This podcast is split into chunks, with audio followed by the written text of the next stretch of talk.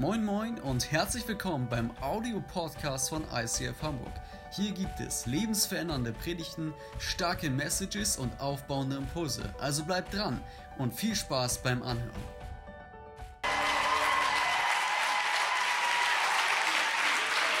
Dankeschön.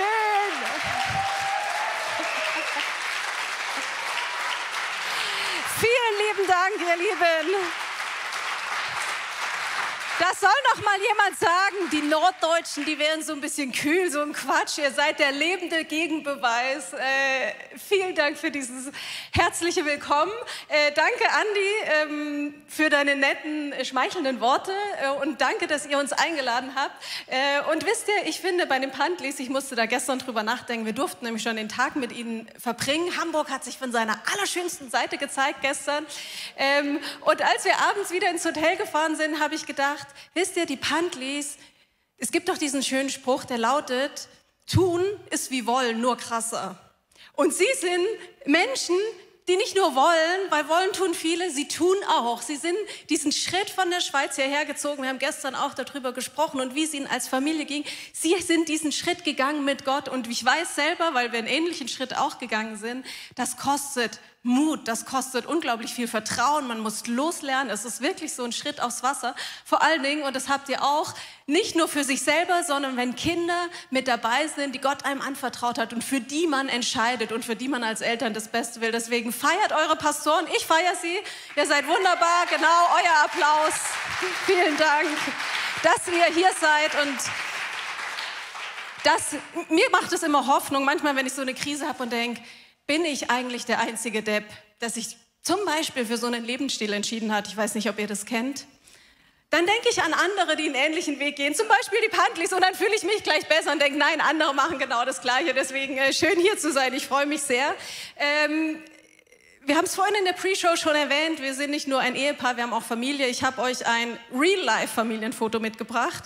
Ähm, genau, das ist von vorletztem Samstag, wir waren Eis essen. Ich habe absichtlich kein gestelltes, wir haben auch so ganz schöne, ne? ich weiß nicht, wo man die Kinder bestechen muss, dass sie irgendwie so schön sitzen bleiben und so. Ne? Das ist Real Life. Also in unserer Familie geht es laut und turbulent zu, ähm, aber ähm, so hat Gott uns zusammengestellt und das lieben wir. Und nächste Woche feiern wir Geburtstag. Unserer Mittlerer wird sechs Jahre alt und heute feiern wir auch Geburtstag. Geburtstag der Kirche. Der Benny hat schon angedeutet. Pfingsten. Das ist eigentlich der Tag, wo wir sagen, an diesem Tag hat Kirche so richtig gestartet. Und ich habe schon 40 Geburtstage hinter mir. Ich würde sagen, ein paar waren super paar waren so mittel, paar waren so schlecht offensichtlich, dass ich sie vergessen habe oder so nichtssagend. Aber Jahr für Jahr feiern wir auch Pfingsten, auch den Geburtstag der Kirche. Und vielleicht bist du da und sagst, alter Hut, kenne ich schon lange, Pfingsten, 3000 Mal die gleiche Predigt schon gehört über Apostelgeschichte 2, kenne ich schon. Vielleicht Hast du noch nie irgendwas davon gehört und fragst dich, was genau feiern wir an Pfingsten eigentlich? Deswegen will ich dir einen ganz kurzen Abriss geben, damit wir da alle auf dem gleichen Stand sind. Also Ostern, Jesus gekreuzigt, gestorben, wieder auferstanden, das wissen wir alle. Dann ist er seinen Jüngern erschienen, ist bei seinen Freunden noch eine Weile geblieben, hat gewirkt. An Christi Himmelfahrt, also vor zehn Tagen, wurde er in den Himmel auf, genommen, wie auch immer das war, in unserer Kinderbibel so ein gläserner Aufzug, weil Jesus fährt in so einem gläsernen Aufzug nach oben, so stelle ich mir das vor. Äh, und dann hat er gesagt zu seinen Freunden, und ihr bleibt hier in Jerusalem und ihr wartet. Hm. Diese Momente, wo Gott sagt, warte, ah, ich finde das irgendwie, also ich persönlich bin eher so der ungeduldige Typ, es muss schnell, schnell gehen und los, zacki und warum jetzt noch warten? Aber Jesus hat gesagt, wartet, es kommt was, das ist noch besser als ich mit meiner Gegenwart, der ich bei euch war. Und dann sitzen die Jünger da, sie warten. Es kommt das jüdische Pfingstfest, Shavuot. Es liegt am gleichen Datum und an Pfingsten kommt der Heilige Geist in seiner ganzen Stärke. Ihr kennt die Geschichte vielleicht mit den Feuerzungen auf dem Kopf. Die Menschen fangen an, in verschiedenen Sprachen zu beten. Es ist es, es, ist sensationell und Petrus steht auf, fängt an zu predigen. 3000 Menschen an einem Tag treffen eine Entscheidung für Jesus und kommen zur Gemeinde dazu. Das ist Pfingsten. Das ist Pfingsten. Hast du diese Erwartung für heute? Die Bibel sagt uns ja, Gott ist derselbe gestern, heute und morgen. Das heißt, wenn wir in der Bibel solche Geschichten lesen, dann dürfen wir auch erwarten, dass der Heilige Geist auch heute bei uns so wirkt. Und das wünsche ich mir, dass er das heute tut. Das ist meine Erwartung für heute. Und wisst ihr, ich liebe das so, wenn man sich so Bibelstellen anguckt, man kann sich ja fragen, okay, warum jetzt Pfingsten? Pfingsten bedeutet Pentakoste, der 50. Tag, weil genau 50 Tage nach ähm, Ostern, also mit Pfingsten schließt der 50. Tag ab. Es sind genau 49 Tage dazwischen. Ähm, und es kann, kann man über solche Sachen hinweggehen oder aber, und das liebe ich, man kann ein bisschen graben und ein bisschen nachforschen, was steckt denn da dahinter. Sieben zum Beispiel, eine Zahl in der Bibel, die immer wieder steht für Vollkommenheit, für die Fülle, für das Ganze. 49, 7 mal 7. Gott kommt in seiner ganzen Fülle an Pfingsten. Er kommt mit dem Heiligen Geist. Nicht nur einfache Fülle, nicht nur einfache Vollkommenheit, sondern Vollkommenheit mal Vollkommenheit. So kommt Gott an Pfingsten und so will er uns heute begegnen. Ist das nicht überwältigend eigentlich, allein diese Vorstellung, Gott möchte mir so heute begegnen. Und was ich auch sehr faszinierend finde, Pfingsten, also Gott hat einfach so ein cooles Programming. Ich liebe es so, diese Details aus der Bibel so rauszuziehen. Pfingsten, das jüdische Pfingstfest Shavuot, das war unter anderem ein Erntedankfest. Im, an diesem Zeitraum, es ist ja äh, variabel, wann das bei uns stattfindet, an diesem Zeitraum, in diesem Zeitraum hat die Ernte des Volkes Israels begonnen. Und es war sozusagen der Gottesdienst, um Gott zu sagen, danke für die Ernte, die wir jetzt einbringen werden. Das ist Pfingsten. Wir sagen Gott danke für die Ernte, die wir durch und mit dem Heiligen Geist jetzt einbringen werden. Und das finde ich spannend, meine Erwartung an diesen Tag einfach so unfassbar groß. Und noch was, was ich wirklich faszinierend finde zum Thema Pfingsten, und dann steigen wir in das, äh, eigentlich in das eigentliche Thema von heute ein, ist, es gibt ja diesen Moment, kennst du vielleicht, wo die Jünger anfangen, in unterschiedlichen Sprachen zu beten. Und das ist mir erst in der Vorbereitung zu heute tatsächlich aufgefallen. Es gibt noch einen anderen Moment in der Bibel, wo Menschen in unterschiedlichen Sprachen plötzlich reden. Vielleicht kennst du Ganz am Anfang der Bibel, 1. Mose 11, Turmbau zu Babel, dort wird berichtet, die Menschen tun sich zusammen, sie waren eine Einheit, sie hatten eine Sprache und dann kommt die Verwirrung, die Menschen sprechen unterschiedliche Sprachen. Und was erleben wir an Pfingsten?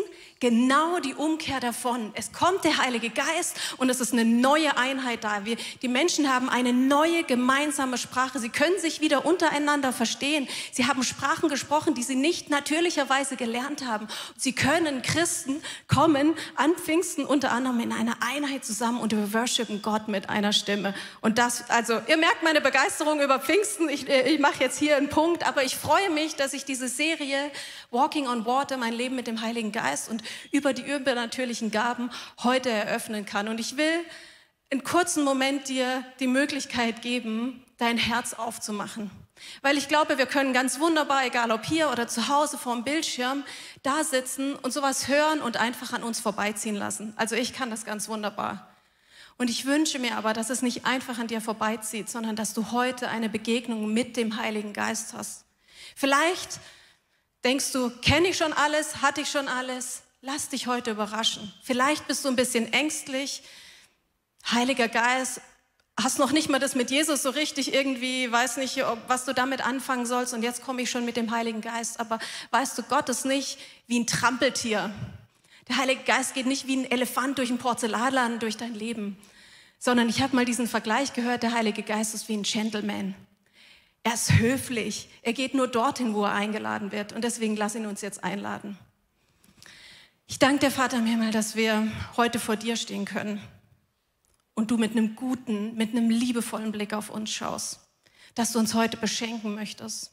Und ich mache mein Herz jetzt auf für dich.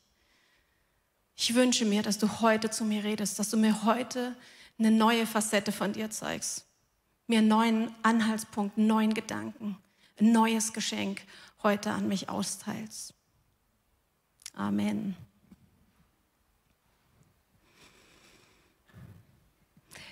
Die Serie Walking on Water basiert auf den Gaben des Heiligen Geistes und die werden in der Bibel an verschiedenen Stellen beschrieben, aber unter anderem in äh, einem Buch 1. Korinther heißt das in Kapitel 12. Ähm, und da werde ich mich heute dran entlanghangeln, so wirklich einmal durch das äh, Kapitel durch. Ich bin mal gespannt, wie ich mit der Zeit hinkomme. Ähm, genau, aber ihr, ihr seid da nicht nur wunderschön, sondern auch sehr klug und deswegen könnt ihr auch gut zuhören, wenn ich schnell rede, gell? Ja, ja, ja. Gute Church, Andy. Der Korintherbrief, ganz kurz, damit du weißt, um was geht's. Wer, wer ist es? Er wurde geschrieben von Paulus. Ich habe dir mal so ein Foto von ihm mitgebracht. Natürlich gibt es kein Foto von ihm, es ist eine Malerei. Aber ich, mir hilft es immer so ein bisschen, so ein Blick, äh, Bild vor Augen zu haben. So hat ihn sich ein Maler im Mittelalter vorgestellt. Den Paulus, einer wirklich der ersten Kirchenväter sozusagen, wenn man ihm diesen Titel geben will, ein Apostel, wirklich ein, ein Mensch, der mit Jesus durch alle Facetten quasi des Lebens durchgegangen ist. Und der Brief an die Korinther, Korinth war eine äh, Gemeinde, äh, also eine Stadt, und dort gab es eine Gemeinde, und der Korintherbrief ist ein Auszug von einem Briefwechsel zwischen Paulus und dieser Gemeinde. Es sind nicht alle Briefe erhalten, wir haben nur den ersten und den zweiten Korintherbrief, man weiß aber, kann man sich äh, quasi erschließen aus dem Kontext, dass es mehr Briefe gegeben hat. So, und ich habe auch ein Foto von Korinth mitgebracht, da sieht man das. Korinth war eine besondere Stadt. Sie lag am, liegt immer noch am Meer, es war eine Hafenstadt, ähm, eine, eine Handelsstadt. Sie war reich, aber auch verrucht. Ich habe bei der Vorbereitung gedacht, erinnert mich an irgendwie eine deutsche Stadt. Bremen vielleicht? Nee, Spaß, ihr wisst schon.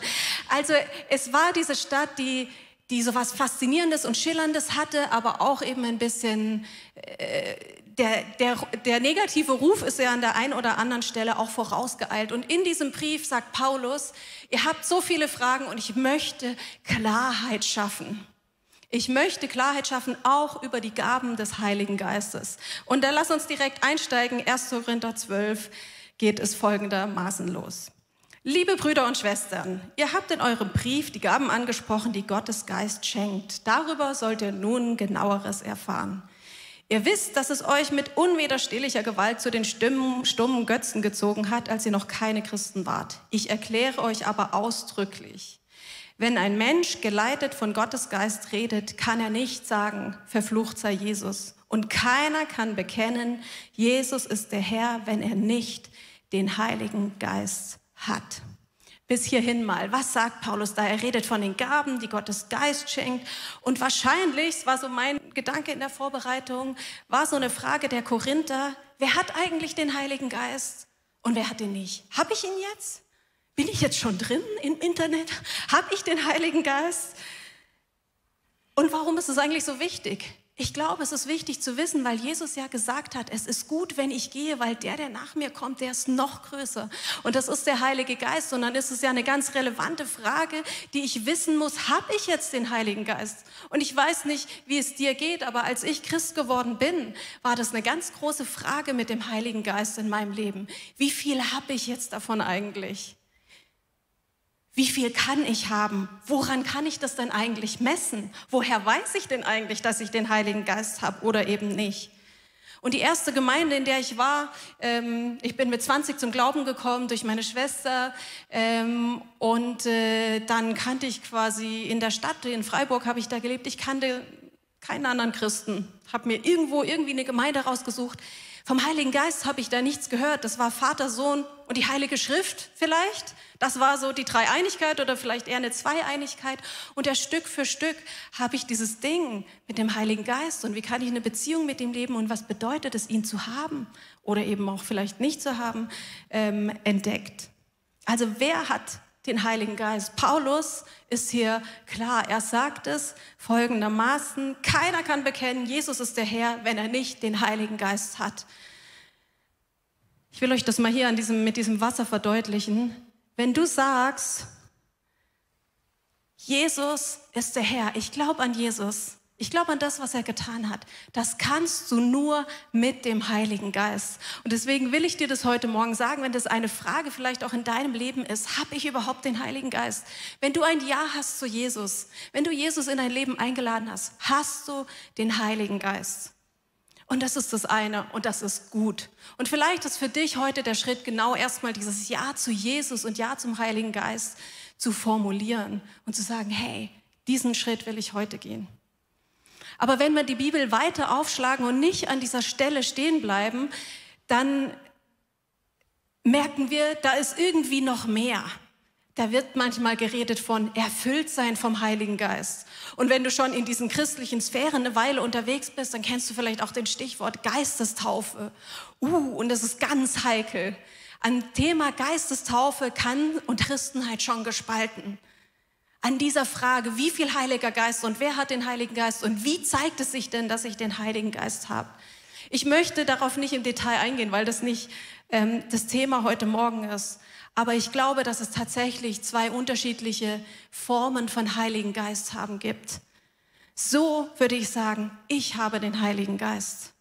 Ich kontrolliere ihn. Ich besitze ihn. Und dann gibt es aber das, was die Bibel erfüllt sein vom Heiligen Geist nennt. Und das bedeutet für mich dann, der Heilige Geist hat mich. Er kontrolliert mich.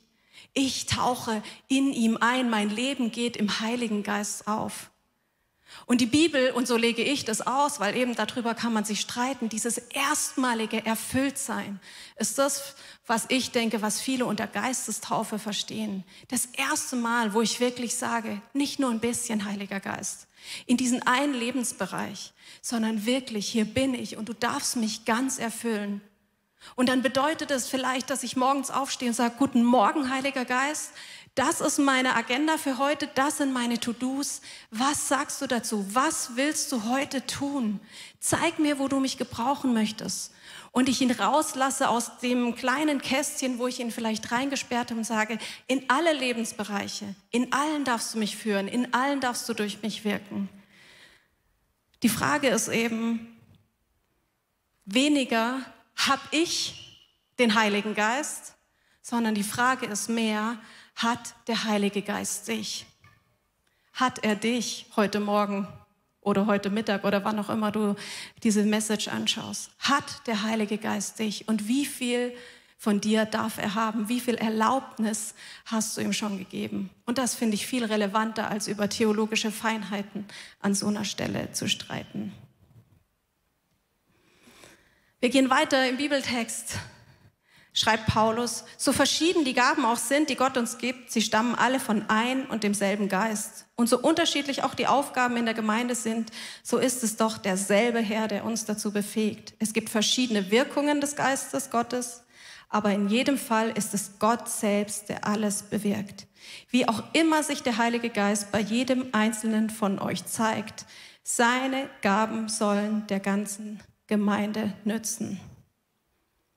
Paulus schafft hier so ein bisschen Basics, so ein bisschen Grundlagen über die Geistesgaben. Er sagt zum einen, es ist ein Geschenk. Ein Geschenk aus Gnade. Wenn der Heilige Geist kommt und dich erfüllt, dann hat er, kommt er nicht so wie so ein lästiger Gast. Ne? Bei uns sagt man so, Gäste sind wie Fische, nach drei Tagen fangen sie an zu stinken, ne? der Gast kommt so und dann ist er da, sondern nein, er bringt Geschenke mit. Er ist, ein, er ist ein angenehmer Besuch, er ist ein angenehmer Teil deines Lebens, er bringt Geschenke mit. Charisma steht da im Griechischen, das bedeutet Gnadengaben. Das heißt, nicht weil du es dir verdient hast, nicht weil du so fleißig betest und fastest und die Bibel liest und, und, und jetzt Gott mal bewiesen hast, du bist es jetzt wert, so als richtig guter Christ dürftest du jetzt auch mal eine Gabe bekommen. Nein, es ist ein Geschenk einfach aus Liebe. Einfach aus Liebe an dich möchte Gott dich beschenken. Und das bedeutet auch, die Gaben sind sehr unterschiedlich, sagt Paulus. Sie sind sehr unterschiedlich. Das heißt, es ist kein Grund, darauf stolz zu sein, weil ich kann nichts dafür. Und es ist auch kein Grund, auf den anderen neidisch zu sein. Und sind wir mal ehrlich, geht es dir nicht auch manchmal, man sieht die anderen und denkt, wow, was für begabte Personen. Diese Musiker hier auf der Bühne, wow, was für begabte Personen. Wow, nicht nur musikalisch, sondern wie der Worship aus ihnen rausdringt. Ist ja der Wahnsinn. Und wie leicht sind wir dann neidisch und gucken nach links und nach rechts. Und weißt du was? Als den, den letzten Satz aus diesem Abschnitt, wie auch immer sich der Heilige Geist bei jedem von euch zeigt, Achtung, seine Gabe soll der ganzen Gemeinde die nützen. Hm, vielleicht sitzt du da und denkst, hey, ja, ich weiß eigentlich, ich habe die Gabe der Weisheit, aber irgendwie komme ich nicht so richtig voran. Oder ich glaube, Gott hat mir die Gabe der Heilung gegeben, aber immer wenn ich für meinen Schnupfen bete, geht der gar nicht weg. Hm, finde den Fehler. Finde den Fehler. Paulus ist hier sehr deutlich. Er sagt, das Geschenk, was du kriegst, das ist nicht für dich, das ist für die anderen. Das ist in etwa so, unser Sohn wird nächste Woche sechs Jahre alt. Benny hat das Geburtstagsgeschenk rausgesucht, was die Großeltern ihm schenken. Eine Lego-Polizeistation. Der Sohn kriegt es, damit der Papa was zum Spielen hat. Ne? So in etwa kannst du dir das mit dem Heiligen Geist und den Gaben vorstellen. Du kriegst sie, damit du sie für andere einsetzen darfst. Und weißt du, was das Abgefahrene ja ist? Wenn du zum Beispiel für jemanden betest und diese Person wird geheilt, hey, es macht dein eigenes Herz so voll. Es lässt dich so staunen über Gott. Und das ist nicht was, ich muss das jetzt mit anderen teilen und das ist doch eigentlich meins, sondern darin liegt die große Freude. Es gibt diesen Kindersong, Wer gibt, gewinnt, von Mike Müllerbauer. Vielleicht kennt ihr den. Wir singen den so oft. Wer gibt, gewinnt. Wenn du dir eine Gabe einsetzt, dann wird sie größer, dann findet sie die Bestimmung, die Gott sich ihr eigentlich zugedacht hat, indem du sie für andere gibst. Genau, das sind so die Basics, die Paulus erstmal so vorwegschiebt und dann sagt er so, und jetzt lass uns mal gucken, welche übernatürlichen Gaben gibt es denn überhaupt? Da heißt es 1. Korinther 12 folgendermaßen. Dem einen schenkt er im rechten Augenblick das richtige Wort. Ein anderer kann durch denselben Geist die Gedanken Gottes erkennen und weitersagen. Wieder anderen schenkt Gott durch seinen Geist unerschütterliche Glaubenskraft oder unterschiedliche Gaben, um Kranke zu heilen. Manchen ist es gegeben, Wunder zu wirken. Einige sprechen in Gottes Auftrag prophetisch. Andere sind fähig zu unterscheiden, was vom Geist Gottes kommt und was nicht. Einige reden in unbekannten Sprachen und manche schließlich können das Gesagte für die Gemeinde übersetzen. Dies alles bewirkt ein und derselbe Geist und so empfängt jeder die Gabe, die der Geist ihm zugedacht hat.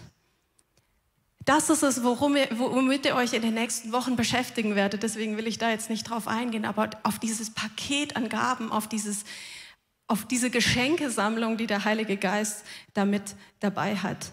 Und weiter im Text schreibt Paulus, so wie unser Leib aus vielen Gliedern besteht und diese Glieder einen Leib bilden, so ist es auch bei Christus. Sein Leib, die Gemeinde, besteht aus vielen Gliedern und ist doch ein einziger Leib. Denn wir sind alle mit demselben Geist getauft worden und gehören dadurch zu dem einen Leib von Christus. Ganz gleich, ob wir nun Juden oder Griechen, Sklaven oder frei sind, ob wir in Hamburg wohnen oder in Mannheim, ob du Mann bist oder Frau, wie deine Hautfarbe ist, ganz egal. Alle sind wir mit demselben Geist erfüllt worden. Nun besteht ein Körper aus vielen einzelnen Gliedern, nicht nur aus einem einzigen. Selbst wenn der Fuß behaupten würde, ich gehöre nicht zum Leib, weil ich keine Hand bin, er bliebe trotzdem ein Teil des Körpers. Und wenn das Ohr erklären würde, ich bin kein Auge, darum gehöre ich nicht zum Leib, es gehörte dennoch dazu. Angenommen, der ganze Körper bestünde nur aus Augen, wie könnten wir dann hören? Oder der ganze Leib bestünde nur aus Ohren, wie könnten wir dann riechen? Deshalb hat Gott jedem einzelnen Glied des Körpers seine besondere Aufgabe gegeben, so wie er es wollte. Ich finde dieses Bild von Paulus total faszinierend. Und hier unsere schöne Puppe. Sie hat leider keine Beine. Das Bild geht nur so halb auf. Ihr merkt es schon. Ein Leib, aber viele unterschiedliche Glieder. Ein Leib, aber viele unterschiedliche Glieder. Das ist das Bild, was Paulus nimmt. Und ich finde, wir haben es schon oft gehört, aber es ist in sich ein sehr, sehr starkes Bild. Und ich glaube, dass wir das auf zwei Ebenen verstehen dürfen. Das eine ist die weltweite Christenheit ist dieser eine Körper, dieser eine Leib. Manchmal redet die Bibel auch von diesem Begriff der Braut. Findest du vielleicht ein bisschen komisch, ein bisschen gewöhnungsbedürftig, vielleicht gerade wenn man Mann ist und dann bin ich jetzt die Braut und so. Irgendwie komisch. Aber dieser eine Körper, wir alle Christen weltweit sind dieser eine Körper. Und weißt du, ich sage ganz oft, gerade wenn es so darum geht, wie ist denn die Gemeinde so und wie ist denn die Gemeinde so und was machen die denn so besser und was für eine Ausrichtung haben die und die müssten doch mal. Ich bin der Überzeugung, es braucht Kirchen genauso wie Kneipen an jeder Ecke, weil sie alle diese Unterschiedlichkeit haben. Weil stell dir vor, weltweit die Christenheit, alle Christen wären gleich, alle Gemeinden wären gleich. Was wäre das für ein Körper? Der könnte ja gar nichts. Und deswegen ist es so gut, dass wir sind, wie wir sind. Uns braucht es, auch uns als ICF Movement und euch als uns braucht es. Uns braucht es in unserer Einzigartigkeit und in dem Auftrag, den Gott uns gegeben hat, weil vielleicht sind wir gerade hier die rechte Hand oder der linke Fuß, vielleicht sind wir die Niere oder die Leber, wir wissen es nicht, aber Gott sagt, diese Unterschiedlichkeit ist gut. Deswegen lass uns bitte aufhören zu verurteilen und zu vergleichen unter den Gemeinden, zu sagen, aber ihr müsstet doch mehr so und ihr müsstet doch mehr so. Paulus sagt, wir sind unterschiedlich und das ist gut so, Punkt. Und die andere Ebene, glaube ich, ist, dass das ein Bild für euch als Churches, für euch als ICF Hamburg. Ihr seid dieser eine Körper. Ihr seid dieser eine Körper, in dem jeder seine Aufgabe hat. Paulus schreibt weiter, ich lese noch ein bisschen, weil ich das Bild so toll finde. Was für ein sonderbarer Leib wäre das, der nur einen Körperteil hätte. Aber so ist es ja auch nicht, sondern viele einzelne Glieder bilden gemeinsam den einen Leib. Darum kann das Auge nicht zur Hand sagen, ich brauche dich nicht. Und der Kopf kann nicht zu den Füßen sagen, ihr seid überflüssig. Vielmehr sind gerade die Teile des Körpers, die schwächer und unbedeutender erscheinen, besonders wichtig. Gott aber hat unseren Leib so zusammengefügt, dass die unwichtig erscheinenden Glieder in Wirklichkeit besonders wichtig sind. Nach seinem Willen soll unser Leib nämlich eine untrennbare Einheit sein, in der jeder einzelne Körperteil für den anderen da ist. Leidet ein Teil des Körpers, leiden die anderen mit. Und wird ein Teil geehrt, freuen sich auch alle anderen. Ihr alle seid der eine Leib von Christus und jeder einzelne von euch gehört als ein Teil dazu. Jedem hat Gott seine ganz bestimmte Aufgabe in der Gemeinde zugeteilt. Jedem. Weißt du, was, da, was das im Griechischen im Urtext bedeutet? Jedem. Jedem. Jedem. Wenn du sagst, Jesus der Herr in meinem Leben, wenn du sagst, Heiliger Geist, komm, erfüll mich, dann bist du ein Teil von diesem jedem. Du hast eine Aufgabe, die nur du erfüllen kannst. Es braucht dich. Du bist nicht zu ersetzen.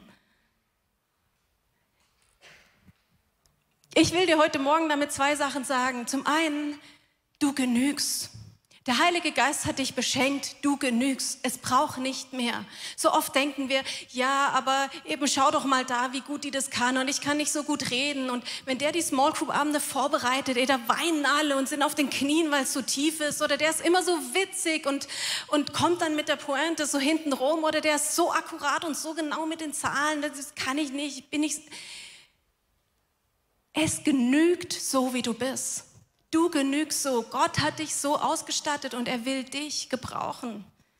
Er will dich gebrauchen. Es kommt auf deine Hingabe an, nicht auf deine Fertigkeiten. Gott sucht Menschen, die sagen, ja, hier bin ich, du darfst mich gebrauchen, ich will mich einbringen. Und er sucht nicht Menschen, die sich perfektioniert haben in ihrer Gabe, aber irgendwie ihr Herz auf der Strecke verloren haben. Jeden Abend, wenn ich meine Kinder ins Bett bringe, lasse ich sie immer so grundlegende Wahrheiten, so Affirmationen nachsprechen. Zum Beispiel, Gott hat mich wunderbar gemacht. Ich bin geliebt. Ich bin ein Geschenk für die Welt.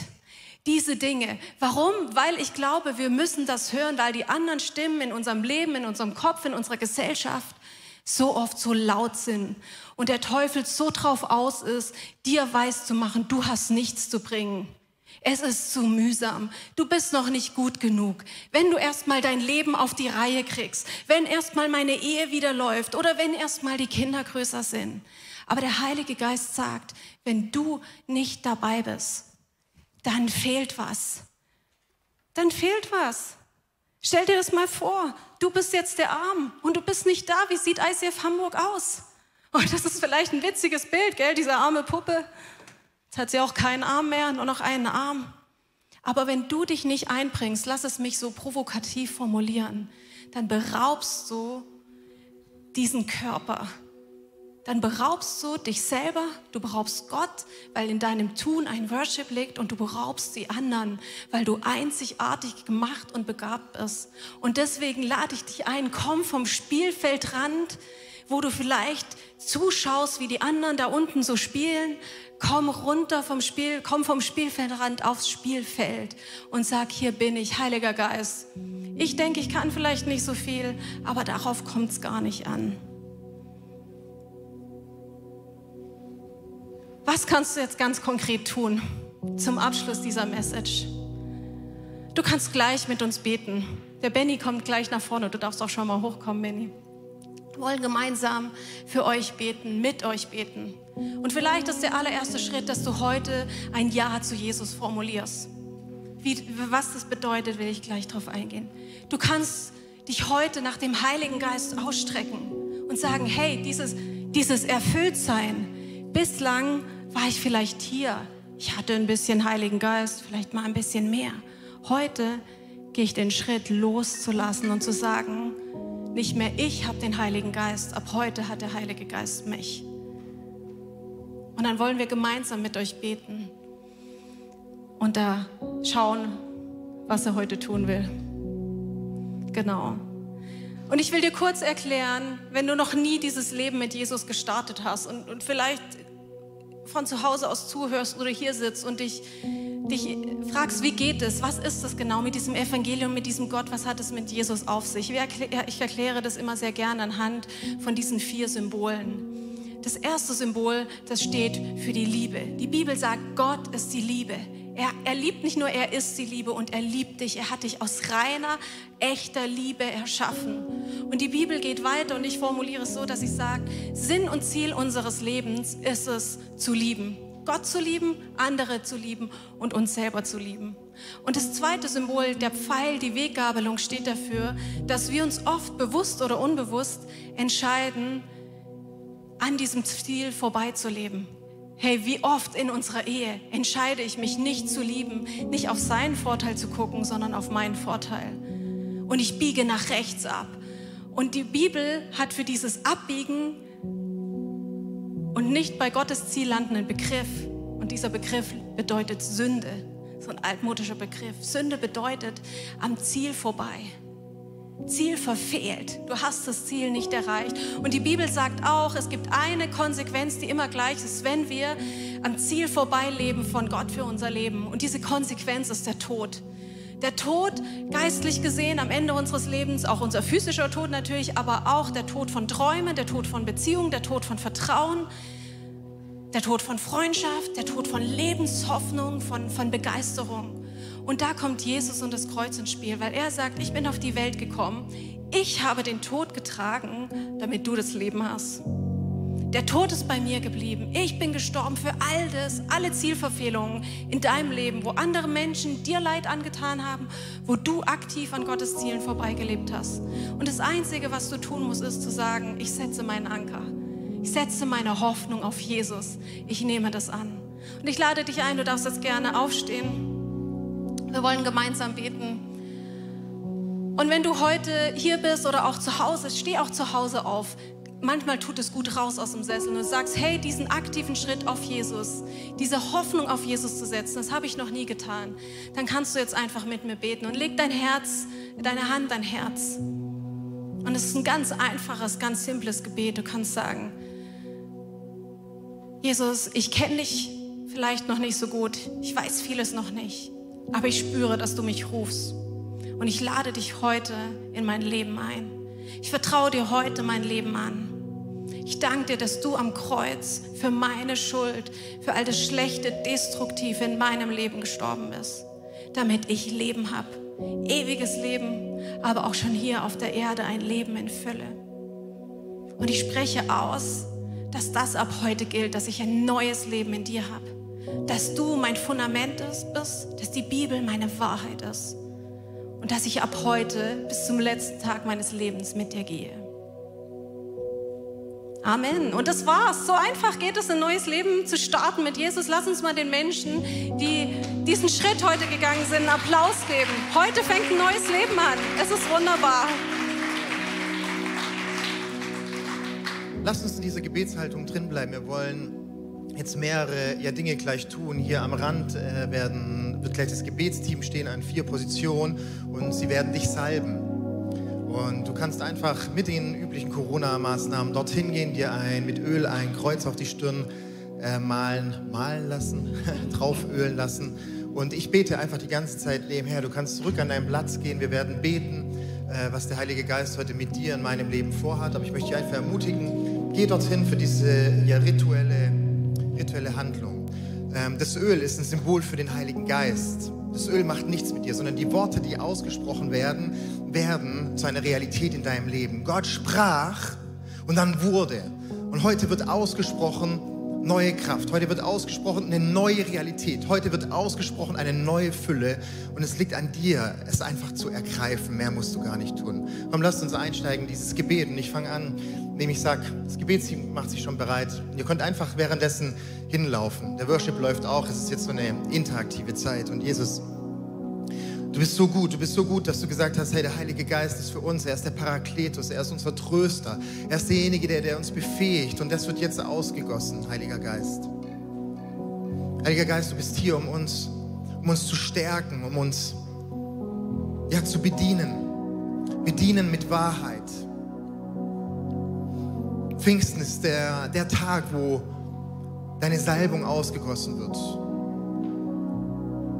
Wo eine wo ein Meilenstein gesetzt worden ist, dass der Heilige Geist nicht mehr nur für einzelne Personen da ist, sondern für alle. Und so bete ich das jetzt in diesem Raum und zu Hause bei dir, wo du bist, dass jetzt, Heiliger Geist, dass du dich ausbreitest. Du darfst die Fülle von unserem Leben nehmen. Heiliger Geist, du darfst jetzt übergriffig werden. Heiliger Geist, du darfst jetzt Raum einnehmen. Ich bitte dich, dass ich gebe dir die Erlaubnis über mein Leben. Du darfst mich jetzt erfüllen und stellvertretend. Wir würden euch so gerne die Hände auflegen und für euch beten. Das machen wir einfach stellvertretend. Von hier oben aus legen wir dir die Hände auf und sagen, Heiliger Geist, du darfst kommen. Und du kannst einfach dein Herz aufmachen und das selber so formulieren. Heiliger Geist, du darfst kommen. Und ich bitte dich, dass du kommst und dass du deine Geschenke mitbringst. Ich bitte dich darum, dass du heute großzügig austeilst. Die Gabe der Weisheit, die Gabe der Geisterunterscheidung, die Gabe der Prophetie, die Gabe Heilungen ja. zu bewirken durch Gebete, die Gabe Wunder zu tun, die Gabe in Sprachen zu beten und das auszulegen. Ich bitte dich, dass du kommst und dass du in deiner in deiner Großzügigkeit uns erfüllst und dass du dem Raum gibst. Heil, wir salben dich königlich und prieselig. Du bist erschaffen, um, um königlich deinen Machtbereich in Anspruch zu nehmen. Du bist geboren als Herrscher. Du bist geboren über dein Umfeld. Du bist geboren über deine Umstände zu herrschen. Du bist königlich eingesetzt durch Jesus Christus. Und du bist priesterlich gesalbt, um in Reinheit und Schönheit vor Gott zu stehen, weil Jesus Christus alles getragen hat. Und das gibt dir jetzt diese Befähigung, diese Gaben zu empfangen. Heiliger Geist, ich spreche aus, dass wir heute in dieses Attribut eintreten, unseren königlichen Stab der Herrschaft neu zu ergreifen. Jesus, dass wir auf dem Thron sitzen, dass wir auf dem Thron sitzen für das Umfeld, was du uns gegeben hast, um zu dienen. Und wir entscheiden uns heute, Jesus, aus deiner Kraft zu dienen. Jesus, wir sind priesterlich, wir sind nicht abhängig von dem, was wir falsch oder richtig gemacht haben, sondern wir sind nur noch abhängig von deinem Heiligen Geist. Und ich möchte ein prophetisches Wort an euch richten. Heute Morgen hat der Heilige Geist zu mir gesagt, lies lies Dritter Mose, Dritter Mose, lies Dritter Mose. Und ich saß dann und habe gedacht, warum Dritter Mose? Es ist, es ist das Gesetz, es ist das Gesetz, es ist das Gesetz. Und ich möchte dir heute sagen, dass Gott sein Gesetz durch den Heiligen Geist in dein Herz schreibt. Das Gesetz ist in dein Herz jetzt hineingeschrieben. Und mit diesem Gesetz wirst du, wirst du Wahrheit erkennen. Gabe der Weisheit, Gabe der Geistunterscheidung. Breite dich jetzt aus im ICF Hamburg am Livestream. Gabe der Geistunterscheidung. Erfülle jetzt jeden Einzelnen hier im Raum. Gabe des Sprachengebet. Du darfst jetzt den Raum einnehmen. Du darfst jetzt die Zungen locken. Du darfst jetzt diese Herzenszungensprache ausbreiten. Jesus, weil du, weil du uns erbaut sehen möchtest, weil du uns nicht geschwächt sehen möchtest als Christen, weil du uns nicht egozentrisch sehen möchtest, sondern ich spreche jetzt aus den Geist der Einheit, der alles manifestiert, der alles versiegelt an der Liebe untereinander wird Hamburg, Deutschland und der Rest der Welt erkennen, dass das, was wir heute feiern, nicht nur ein Fest ist, sondern Kraft und Realität. In Jesu Namen. Amen.